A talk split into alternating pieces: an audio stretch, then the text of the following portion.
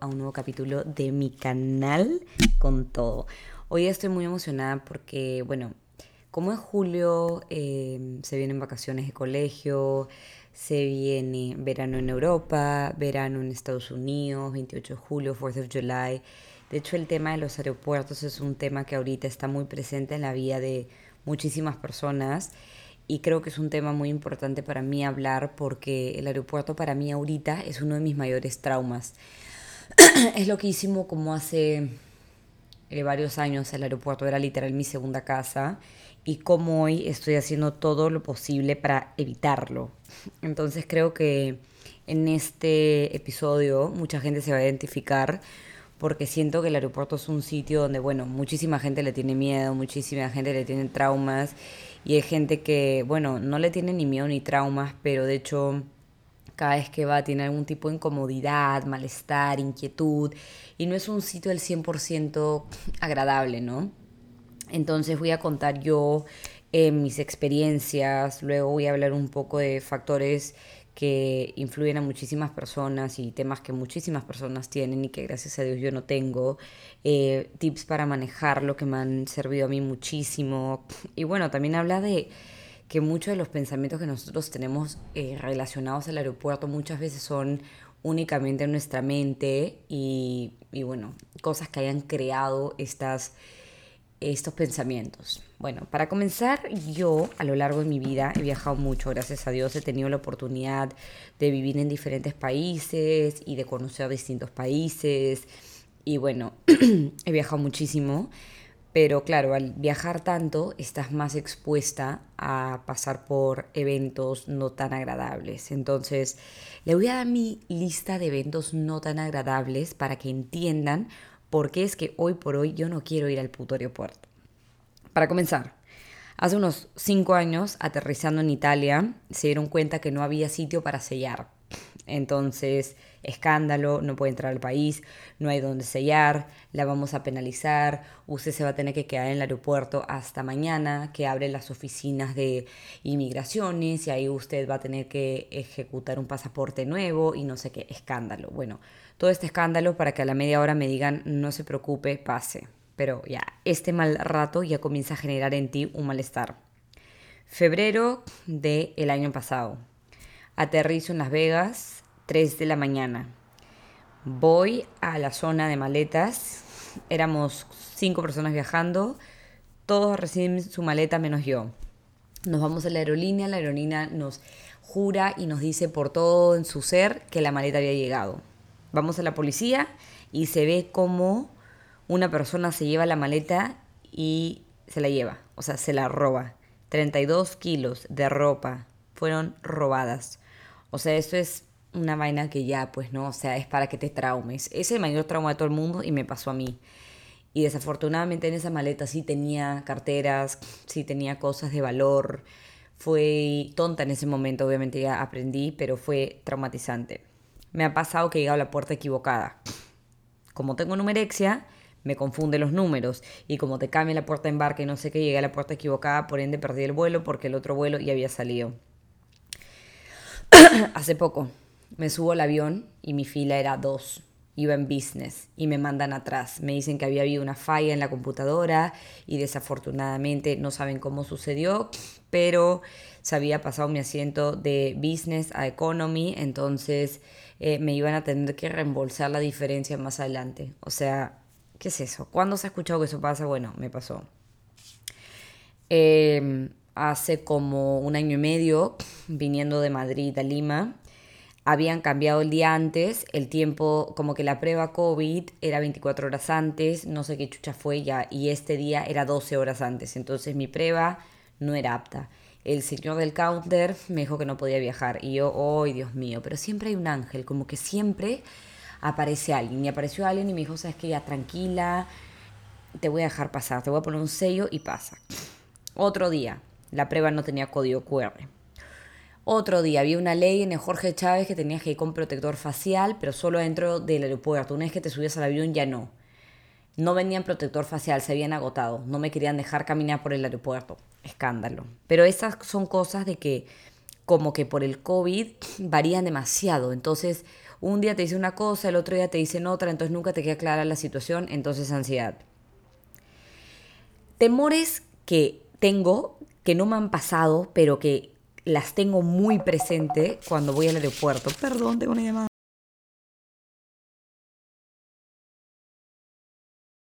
Algo que tengo muy presente cuando voy al aeropuerto y que no me ha pasado nada, pero que es algo que me perturba, es perder el aeropuerto, el aeropuerto, perder el pasaporte, perder algo de mi cartera que de verdad no me vaya a permitir viajar. Entonces, mis pasaportes, mi carnet de extranjería, mi carnet de vacunación. Yo hasta el día de hoy no entiendo el tema de carnet de vacunación. O sea, ok, hay un código QR y no sé qué, pero hay sitios que te lo piden ver físicamente. Entonces, pierdo ese papel y que se acabó mi vida o me tengo que volver a vacunar, o sea, no sé, no puedo. Entonces ya esas cosas de por sí ya me alteran.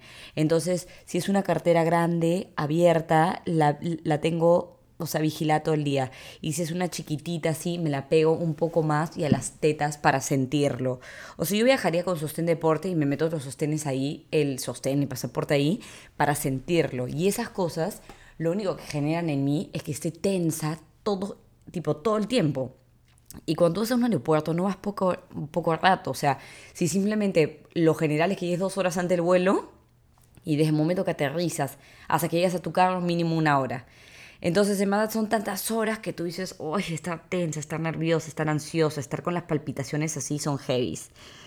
Hay un montón de cosas que yo no tengo, pero sé que son traumas de gente en general, por decir, claustrofobia aerofobia, que es un término que es muy conocido y que tiene el 29% de la población que viaja, es tenerle trauma a todo lo que tiene que ver con el avión.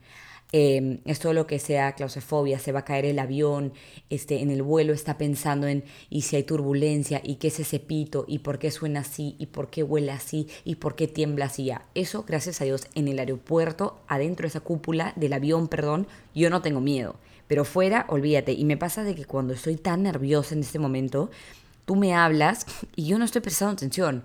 O sea, nada de lo que tú me digas en el aeropuerto, yo lo voy a captar.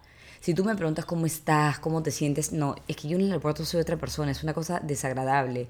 Y me pasa mucho de que comienzo a temblar, este, bueno, ya, más adelante voy a llegar al tema de como que cómo se manifiesta, pero cosas que tiene la gente también es estar en un espacio con tanta gente desconocida, hay tantos idiomas, mucha gente no entiende, el no entender los pone más tensos, más nerviosos. Eh, están, a punto de llegar a un sitio que muchas veces no conocen, entonces están anticipándose a lo peor, están como nerviosos, dudosos, y qué taxi pido, y en qué hotel me quedaré, y cómo serán las calles, será seguro, será limpio, este, hará mucho calor, hará mucho frío, o sea, todas estas cosas hacen que la gente de por sí ya en el aeropuerto esté un poco tensa, nerviosa, etc.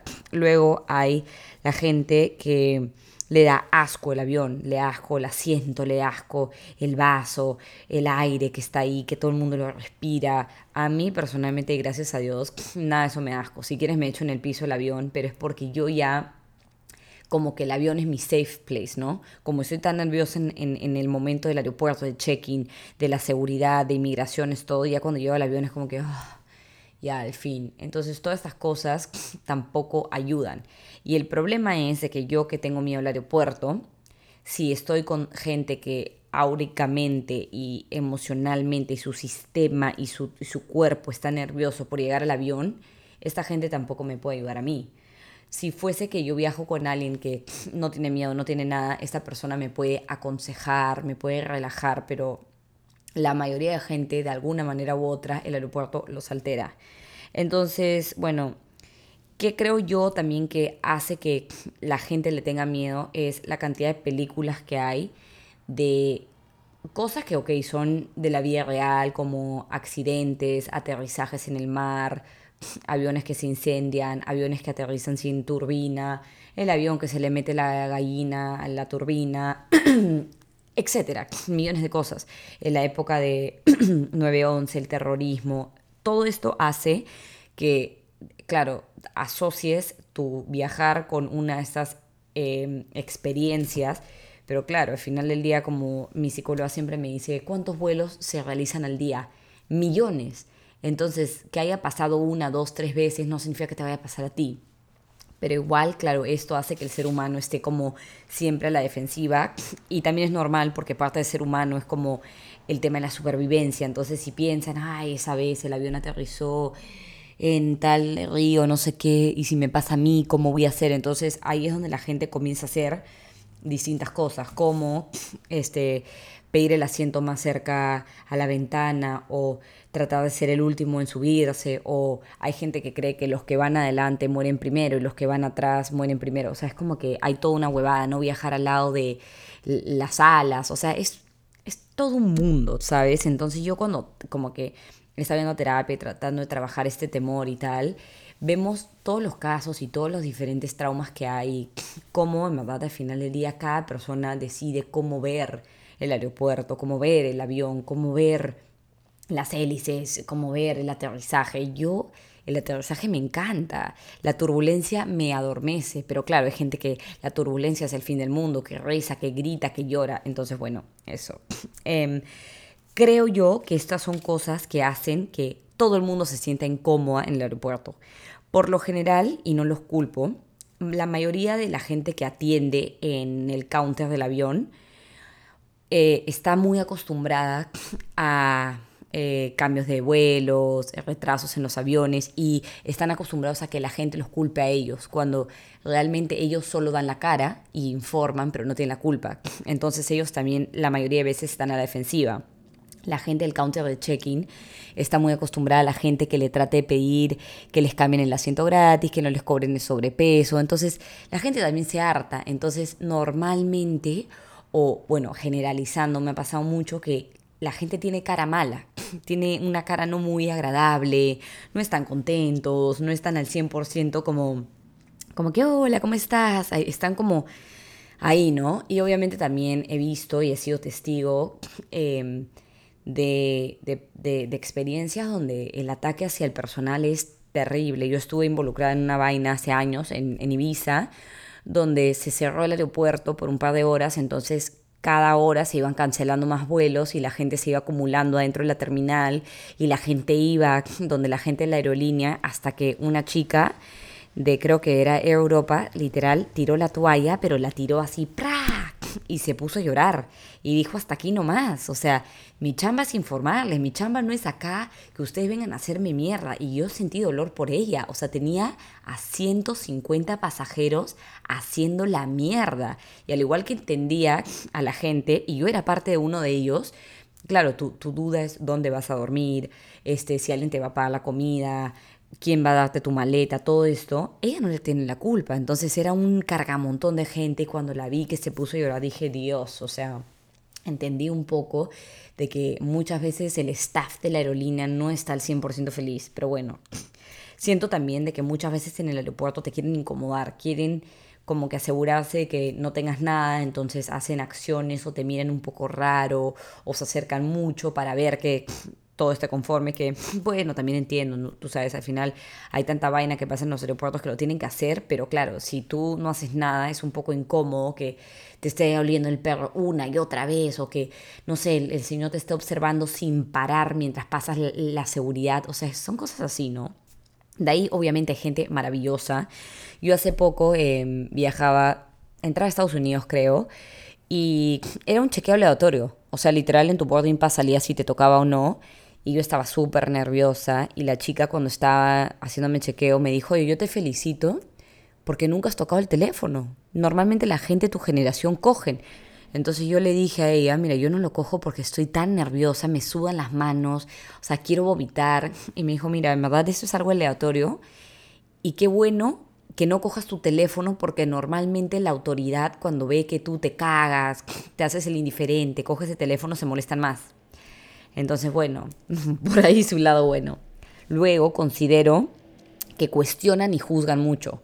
¿Por qué vienes? ¿Cuánto tiempo te quedas? ¿Dónde te quedas? Y por más que sea su trabajo, creo que el, el hecho de que las preguntas sean tan constantes y tan así como que ¿Dónde te quedas? ¿Con quién te quedas? Enséñame tú esto, enséñame el otro, y cuánta plata traes, y qué carro vas a usar, y enséñame tu pasaje de regreso, y el esto. Es como que tantas preguntas y tan, oh, que te, te ponen nervioso. Entonces, yo obviamente cuando viajo, igual ya imprimo todo. La reserva del hotel, la reserva del carro, mi boarding pass. Bueno, ahora está en la aplicación teléfono y ya lo tengo todo, pero igual estar enseñándolo es como te pone tenso, ¿no? Y también me pasa a mí, que creo que hay muchos países de por el simple hecho de llevar ese pasaporte ya te juzgan, man, ya te, te, te, te asocian y te generalizan y es como que porque soy de ahí no significa que sea igual que todos o no significa que sea diferente a todos, ¿sabes? Al final del día cada persona es diferente, pero bueno, también entiendo ya lo que chucha sea, pero es algo que creo que también genera en gente eso, o sea, mi mamá no le teme a nada, no le interesa, no sufre, el aeropuerto para ella es una vaina más, pero claro, ella igual tampoco está cómoda cuando aterrizas en el aeropuerto y pasas tu maleta y te la abren y te comienzan a, como que todo te lo sacan y al final te la entregan y es como que ya, bienvenida a Lima, es como que hay formas, ¿no? Pero bueno, ya, tampoco. De ahí, si nosotros miramos eh, cómo se manifiesta el miedo en el aeropuerto en la gente, bueno, hay demasiadas formas de que se manifiesta, pero la, la, forma general y la más común es la ansiedad. Muchísima gente le da ansiedad y la ansiedad viene en temblar, vomitar, tener diarrea, eh, eh, hiperventilarte, sentirte que no te entra el oxígeno, ponerte muy nerviosa, llorar. Eh, y bueno, esto hace que la gente esté a, la defensiva, que la gente esté mucho más ansiosa en el sentido de quererse bajar primero, subirse al avión primero, ir a la cola, este, y eso obviamente ya le comienza a generar incomodidad a todos. Eh, ¿Por qué pasa mucho esto en la gente? Y es porque el cerebro humano se anticipa mucho a la catástrofe, se anticipa mucho y se predispone a lo malo. Entonces, muchas personas me dicen a mí, es que a ti te pasa eso porque tú ya vas con esa, con esa predisposición. Por decir, hace poco yo viajé con mi Nopaflex, este polvo para hacer caca. Em, y la chica me dijo, ¿traes algo comestible o no? Y yo no sabía decir si sí o no, entonces dije sí, y me puse nerviosa y me puse a llorar. Y la chica me mira y me dice, ¿por qué lloras? Y yo, no sé, es que me, pongo, me, pongo nerviosa. Sí, escúchame, pasa nomás, o sea, era una pregunta. Entonces, claro, tú ya como que no sé, es una vaina de mi cerebro, pero bueno, a la hora que te hiperventilas no puedes hablar, entonces claro, el, señor de migraciones que te está preguntando cosas te ve hiperventilándose y él, él, se demora más, entonces genera más cola, entonces se empincha y te comienza a decir, no entiendo, ¿estás haciendo algo mal? ¿O por qué estás así? ¿Por qué no hablas? Y a veces me ha pasado que estoy, no sé, con mi papá y dice, pero ¿por qué no habla?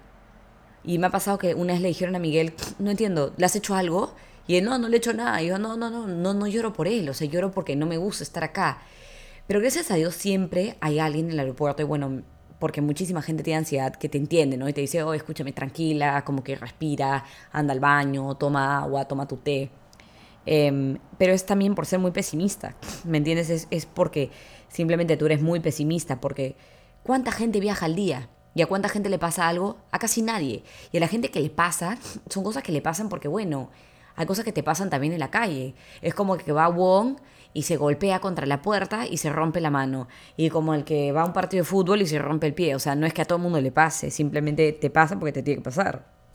Y bueno, creo que también por todas estas vainas que te dan y, todas estas sensaciones incómodas que te dan, comienzas a optar por hacer las cosas diferentes. Por decir, eh, te quieres sentar cerca de una puerta de emergencia o te quieres sentar en business, quieres ser la primera en subir al avión, quieres ser la primera en bajar, quieres ser la primera en pasar inmigraciones, estás pendiente a tu maleta, eres la primera en el esto, como que son acciones que tomas para tratar de de alguna manera bajar esta sensación de incomodidad, pero que muchas veces terminan empeorándola, ¿me entiendes?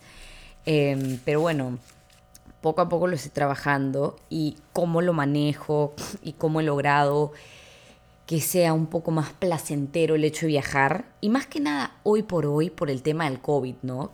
Eh, llego con muchísimo tiempo de anticipación viajo cómoda, viajo en buzo, viajo con cosas sueltas, por el simple hecho que yo sudo mucho, como estoy muy tensa y estoy muy así con el corazón acelerado, sudo mucho, entonces uso todo suelto. Tengo pastillas de backup y tengo mis pastillas naturales y mis pastillas recetadas por el psiquiatra. y no acudo a ellas a menos que sea un caso realmente eh, necesario. Por decir, este, yo hice un tax free y una de las nuevas normas es de cuando tú haces tax free de un producto caro, y caro es a partir de los mil euros, no es que estamos hablando de un reloj, nada.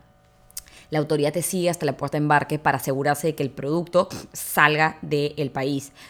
En este momento yo me sentía mal, porque claro, tú en la película ves que cuando sigue el policía eres porque eres un delincuente. Entonces ya tu mente lo asocia a eso. Y yo no estoy haciendo nada malo. Yo hablaba con el chico, el chico me decía, tranquila, no, no pasa nada. O sea, te voy a dejar en la puerta de embarque me voy a ir. Y en ese momento me entró casi que un ataque de pánico y me tuve que pepear.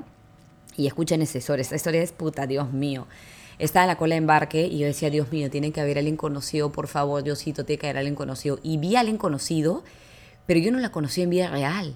Era la mamá de una amiga que la había visto por Instagram y le escribí a mi amiga y le dije literal, escúchame, me está dando un ataque de pánico, acabo de ver a tu mamá, por favor dile que venga y me salve, estoy vestida así. Y literal vino la tía y me salvó, o sea, estuvo como si fuese mi mamá. Yo creo que entré de la mano con ella al avión, pero yo estaba mal, llorando, estaba ya pepeada y claro, tú te tomas la pastilla, pero la pastilla no hace efecto inmediato, entonces era, o sea, ese, ese, ese episodio del aeropuerto, te podría decir que ha sido más traumático en mi vida y no tenía por qué haber sido así. O sea, creo que no, o sea, fue la forma en que yo lo manejé. El Señor cumplía con su trabajo, yo no tenía nada malo, simplemente yo relacioné que Él me acompañe con algo negativo. Entonces, la culpa real era mía, de mi mente, pero puta, fue un escándalo. Fuera de eso, he aprendido que cuando me comienza a entrar... Eh, no sabría cuál es la palabra, pero siento como la sangre en mis venas, me pongo música y camino sola. Es muy bueno caminar sola, porque las palabras de alguien en ese momento pueden afectarte. Aunque alguien te diga, tranquila, vas a estar bien, no pasa nada, no sé qué, no quieres escuchar eso. Y a mí, realmente tengo que decir que la música de Tini me es muy tranquilizante. Entonces, escucho a Tini y se me pasa.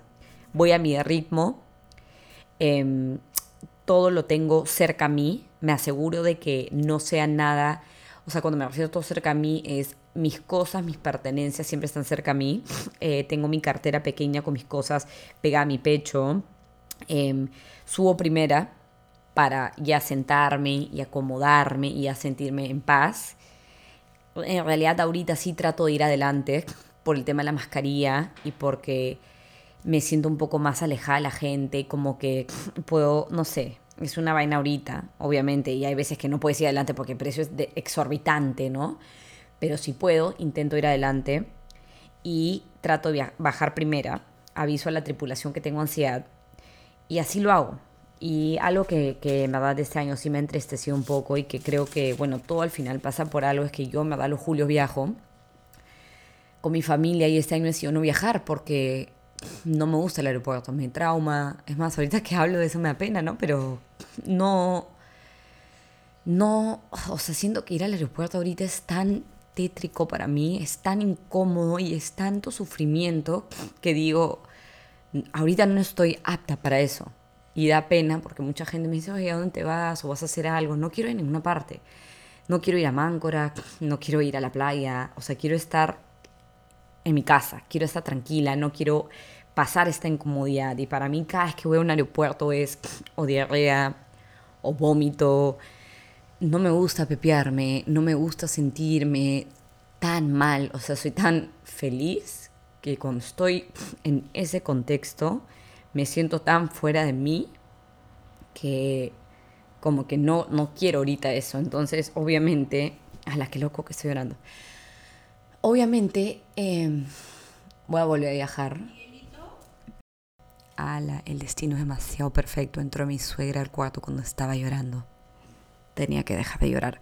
Bueno, ya, em, lo que estoy haciendo en verdad para tratar de resolver este drama es estoy yendo a terapia, obviamente, y estoy tratando de lograr llegar a un punto donde el aeropuerto ya no me genere nada de esto y donde me dé cuenta de que todo lo que ellos hacen preguntan, miran, dicen, observan, es simplemente protocolar y es simplemente parte de su trabajo y que no lo tome tan personal ni tan a pecho.